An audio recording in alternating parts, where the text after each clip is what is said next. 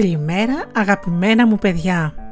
Καλημέρα και στους μεγάλους που μας ακούν. Είναι η εκπομπή Φωτεινά Καλημεράκια με τη Γεωργία και τη Γεωργία Αγγελή στο μικρόφωνο.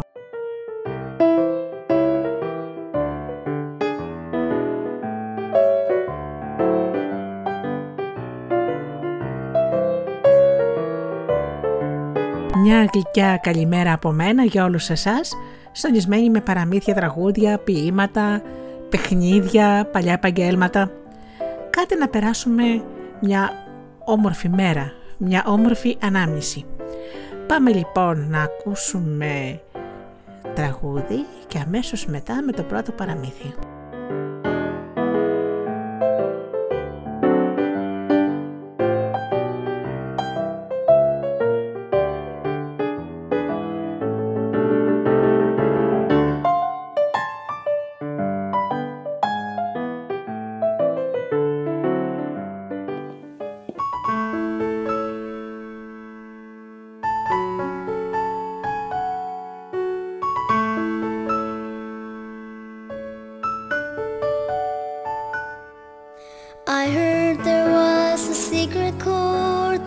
David played.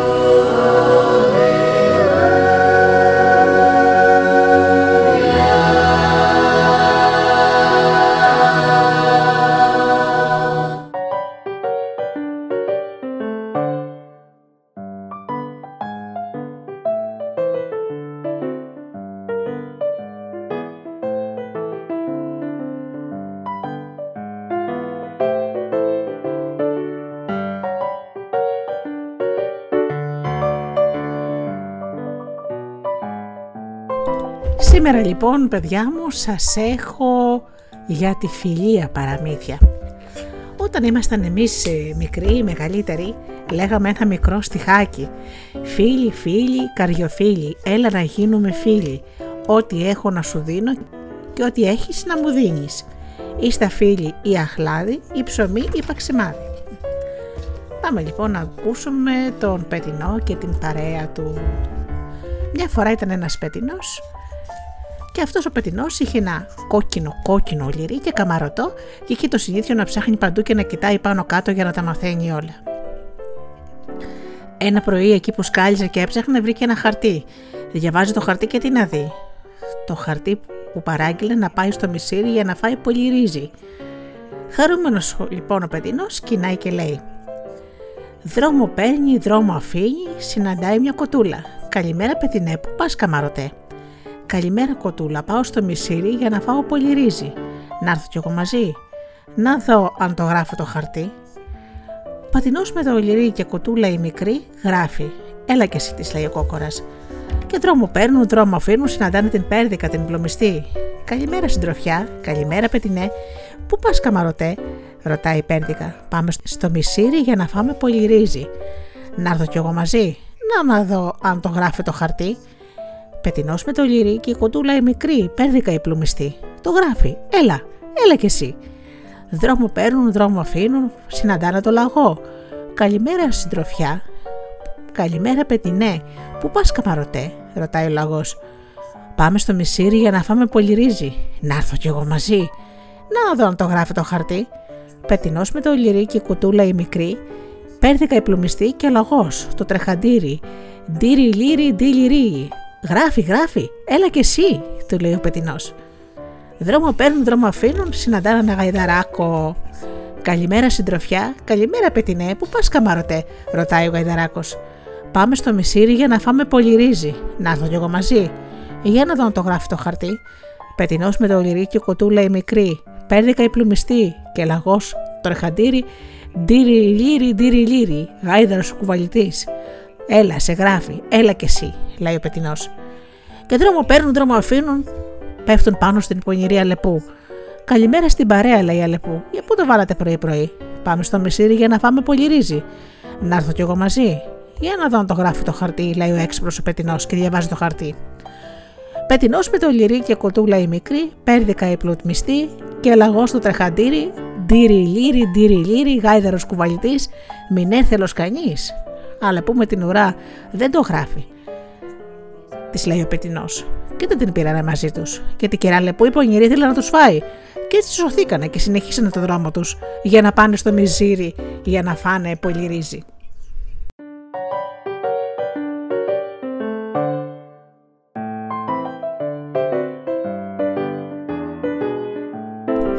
Για να δούμε τώρα άλλο ένα παραμύθι. Ο συνεταιρισμός της Αλεπούς και του Λύκου. Μια φορά η Αλεπού κληρονόμησε ένα χωράφι. Στην αρχή χάρηκε, ύστερα όμως έπεσε σε μεγάλη συλλογή. Όλο ξεφύσουσε και αναστένασε. Ο Λύκος πέρασε από εκεί και την είδε. Ε, κουμπάρα, τι έχεις ξεφυσάς; Βάσανα, κουμπάρε μου, βάσανα. Δεν μας λες και εμάς που ξέρουμε κάτι παραπάνω, μήπως θα βοηθήσουμε. Να σου πω, κουμπάρε μου, γιατί να μην σου πω, να κληρονόμησε ένα χωράφι. Μα αυτό είναι καλό, λέει ο Λύκος. Αλλά δεν μπορώ να το καλλιεργήσω μόνη μου και γι' αυτό χολοσκάς. Έρχομαι εγώ για συνεταίρος. Τότε καλά, λέει η πονηρή Αλεπού. Θα το καλλιεργήσουμε μαζί και ότι βγάλουμε μισά-μισά, σκέφτεται η Αλεπού τώρα τι να φυτέψουν. Σκέφτηκε και αποφάσισε να φυτέψουν πατάτες. Βάζει το λίσκο να σκάψει, να φυτέψει, να σκαλίσει, να ποτίσει. Ήταν εκεί ένας πεύκος και ο κουμπάρα καθόταν από κάτω από τον πεύκο και τον κοίταζε. Ε, κουμπάρα, δεν θα κάνεις κι εσύ καμιά δουλειά; Εγώ, εγώ κάνω την πιο δύσκολη. Δεν με βλέπεις που κρατάω τον πεύκο να μην πέσει πάνω σου. Το πίστεψε ο Λύκος, αγάθος καθώς ήταν. Μεγαλώσαν τα φυτά, έβλεπε ο Λύκος τα φιλαράκια τους να ψηλώνουν πάνω από το χώμα και χαιρόταν. Έλα κουμπάρα, έλα να τα κόψουμε, της έλεγε κάθε τόσο. Όχι ακόμα το παντού έλεπου. Γιατί αυτή η πονηρή περίμενε πότε θα χοντρίνουν οι πατάτες που ήταν μέσα στο χώμα. Τέλος πάντων ήρθε ο καιρός. Πώς θα τη μοιράσουμε τη σουδιά κουμπάρε, ρωτάει η Ελεπού. Όπως είπαμε, κουμπάρα, μισά-μισά. Εντάξει, τι θα πάρεις εσύ. Αυτό που είναι έξω από το χώμα ή αυτό που είναι μέσα. Εγώ θα πάρω αυτό που είναι έξω από το χώμα, λέει απονήρη αυτός ο λύκο που νόμιζε ότι αξία έχουν τα φύλλα. Καλά, όπως αγαπάς. Εγώ ας πάρω αυτά που είναι μέσα στο χώμα. Και Αλεπού πήρε τις πατάτες και τις μουσχοπούλησε, ενώ ο λύκο πήρε τα φύλλα και τα πέταξε. Τον άλλο χρόνο Ο Λύκο που θυμόταν το παθημά του λέει: Φέτος κουμπάρα δεν θα με γελάσεις. Φέτος θα πάρω εγώ αυτό που είναι μέσα στο χώμα και εσύ θα πάρεις αυτό που είναι απ' έξω. Όπως αγαπάς, λέει η Αλεπού. Και παίρνεις σπόρου και σπέρνουν σιτάρι. Δουλειές πάλι. Κούρασε τέλος πάντων, φύτρωσε το σιτάρι, μπέστο, ήρθε η ώρα να θερήσουν. Όπως είπαμε, κουμπάρα, φέτος εγώ θα πάρω αυτό που είναι μέσα στο χώμα και εσύ θα πάρεις αυτό που είναι απ' έξω. Όπως είπαμε, κουμπάρε, όπως είπαμε, συμφώνησε η Αλεπού, χαρούμενη. Ο χαζός ο Λύκος πήρε τις ρίζες, ενώ η Αλεπού πήγε και πήρε τα στάχια με τον καρπό. Ο Λύκος χόντεψε να σκάσει αυτό το κακό του. Όχι μόνο που την έπαθε, αλλά και που πέθανε της πείνας. Η Αλεπού του γλεντούσε. Τώρα θα δεις τι θα τους χαρώσω ακόμα, σκέφτηκε. Ε, κουμπάρε, του λέει. Ο συνεταιρισμός δεν σου βγήκε σε καλό. Θέλεις να κάνουμε μια προσπάθεια ακόμα, μπας και καταφέρεις να κερδίσεις και εσύ κάτι. Να το δω και να μην το πιστέψω, κουμπάρα μου. Βλέπεις στην άκρη του χωραφιού με εκείνη την κουφάλα την ελιά. Είναι γεμάτη μέλι. Θα παραβγούμε στο τρέξιμο και ποιο φτάσει πρώτος θα πάρει το μέλι. Η Αλεπού έτρεφε τα χέρια της γιατί ο Λύκος, έτσι που είχε γίνει νηστικός, δεν είχε δύναμη να τρέξει, ήταν αδύνατος και αυτή θα νικούσε. Όμως μια χελώνα που ήταν γειτόνισσα και ήξερε τους συνεταιρισμού της Αλεπούς, αποφάσισε να βοηθήσει τον Λύκο. Μόλις άρχισε ο αγώνας, η χελώνα κρεμάστηκε στην ουρά της Αλεπούς και η Αλεπού δεν μπορούσε να τρέξει. Έτσι, με τη βοήθεια της χελώνας, ο Λύκος έφτασε πρώτος και κέρδισε εκείνος τα μέλη.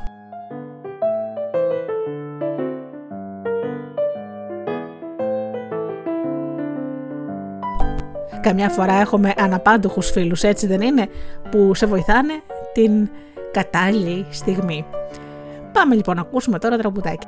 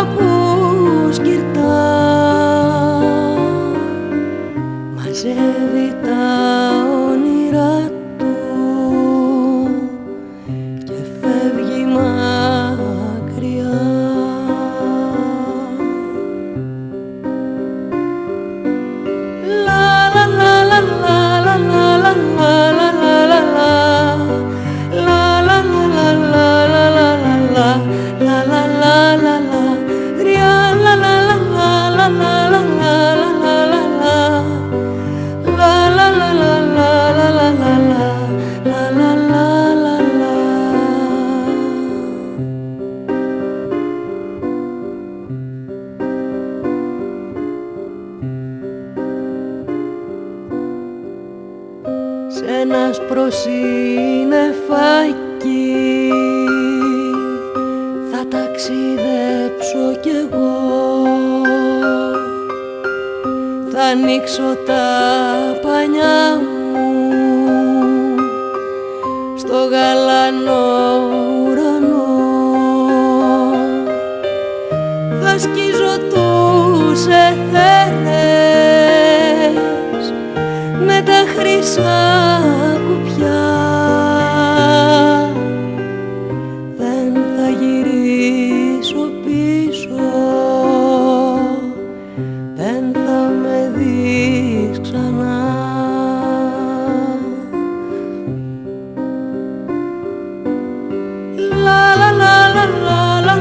Έχω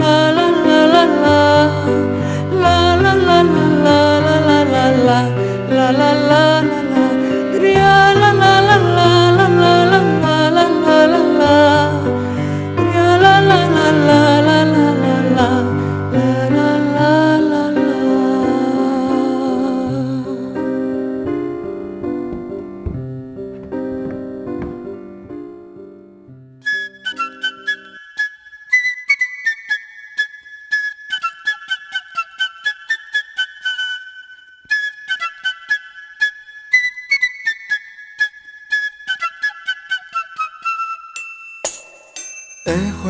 μικράκι Ελεφαντάκι τετρακοσιά είκοσι κιλά. Τρώει εφτά κασόνια, μακαρόνια Κι όλο κάνει τούμπες και γελά. Όταν ανεβαίνει στην τραπάλα Με πετάει ψηλά στον ουρανό. Κι όποτε βουτάει στην πισίνα Φεύγει από μέσα το νερό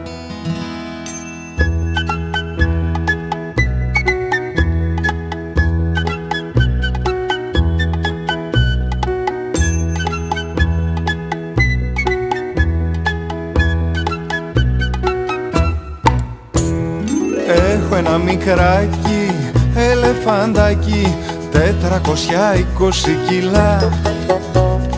Πίνει εφτά κουβάδες, λεμονάδες κι όλο κάνει τούμπες και γελά. Παίζουμε τα απόγευμα στον κήπο τρέξιμο και μπάλα και κρυφτό. Κι ύστερα στο μπάνιο μου πετάει με την προβοσκίδα το νερό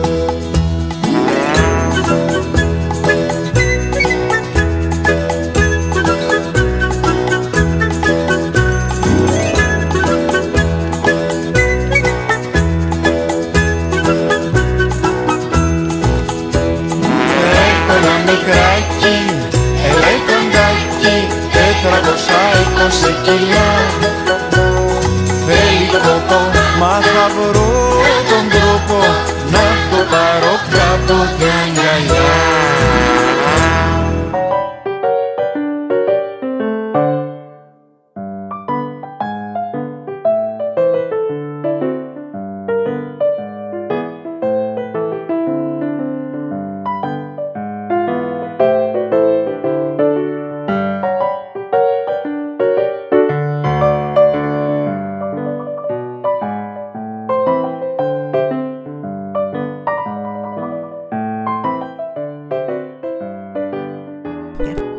τώρα ένα ποίημα της πολύ πολύ γνωστής Μυρτιώτισσας, μία από τις καλύτερες και μεγαλύτερες ποιήτριες που είχαμε στην Ελλάδα.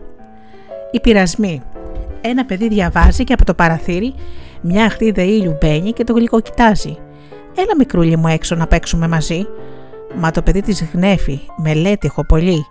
Το ψιθυρίζει και ένα μικρό πουλάκι. Έξω ουρανός γαλάζιος, το δάσος πρασινίζει και το παιδί κοιτάζει με αγάπη το σπουλί και λέει «Όταν τελειώσω μελέτη και γραφή, τα πράσινα της φύλλα, να, και η μιλιά σαλεύει.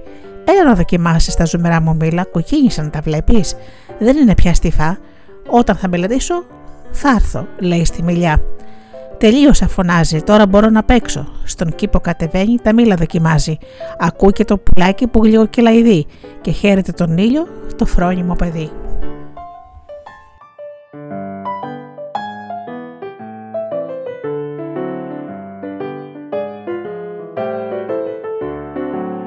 και σήμερα έχει ένα παιδί πειρασμούς την ώρα που διαβάζει.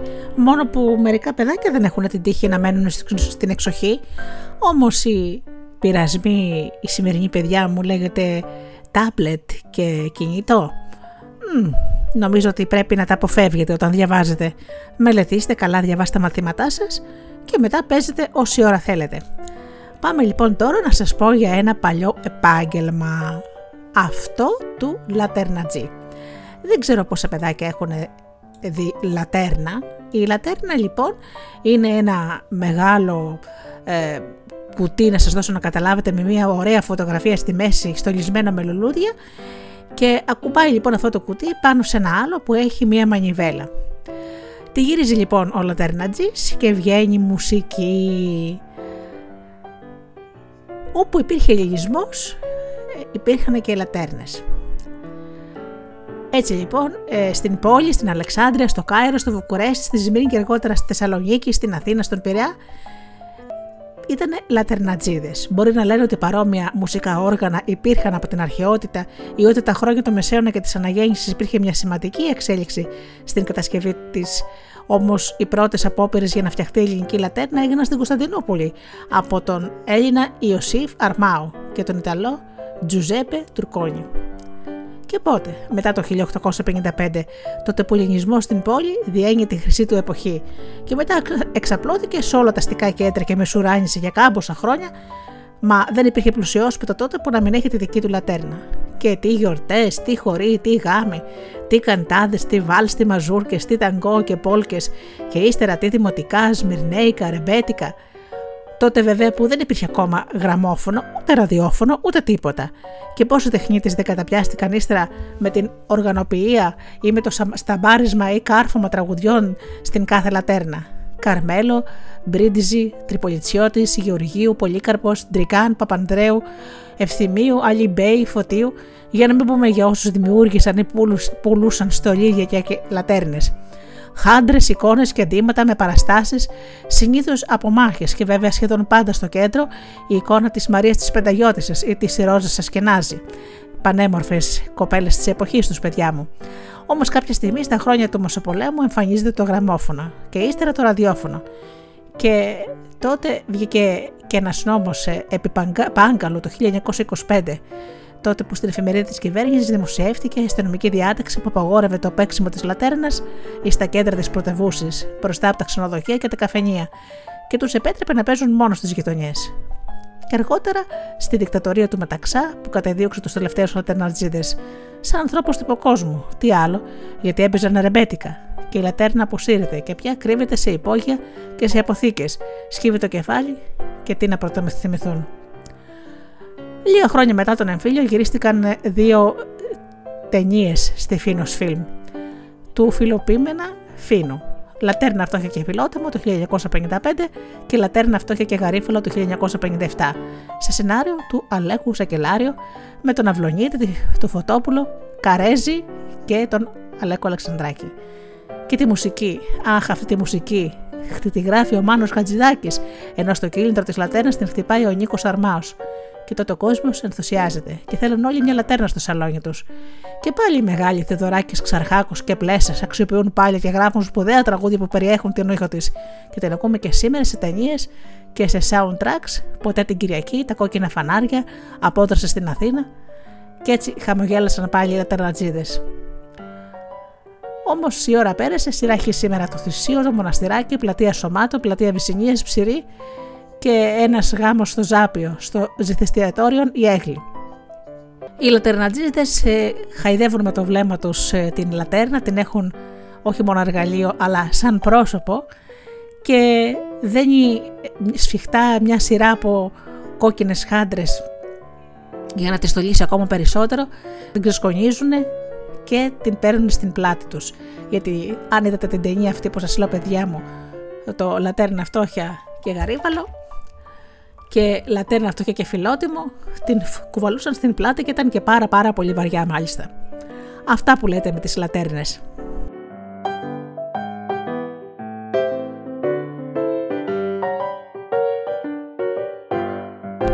Και πάμε τώρα το παιχνιδάκι μας, το μαντιλάκι.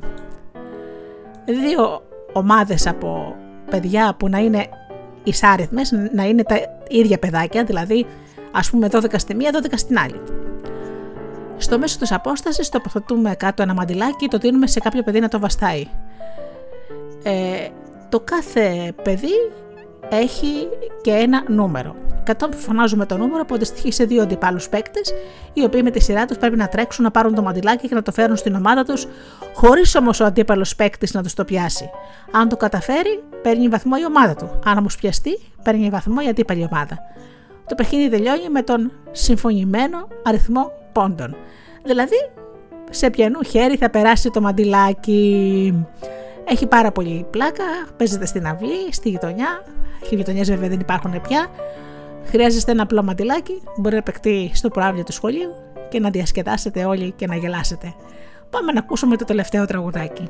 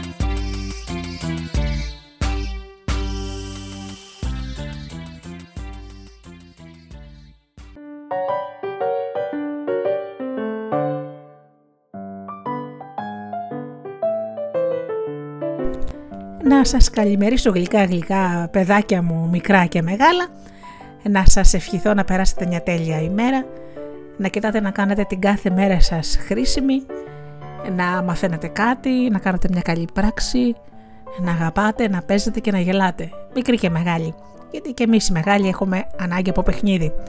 Σας φιλώ γλυκά γλυκά και σας υπενθυμίζω πως πάντα αγαπήστε τον άνθρωπο που βλέπετε κάθε μέρα στον καθρέφτη. Καλημέρα σας.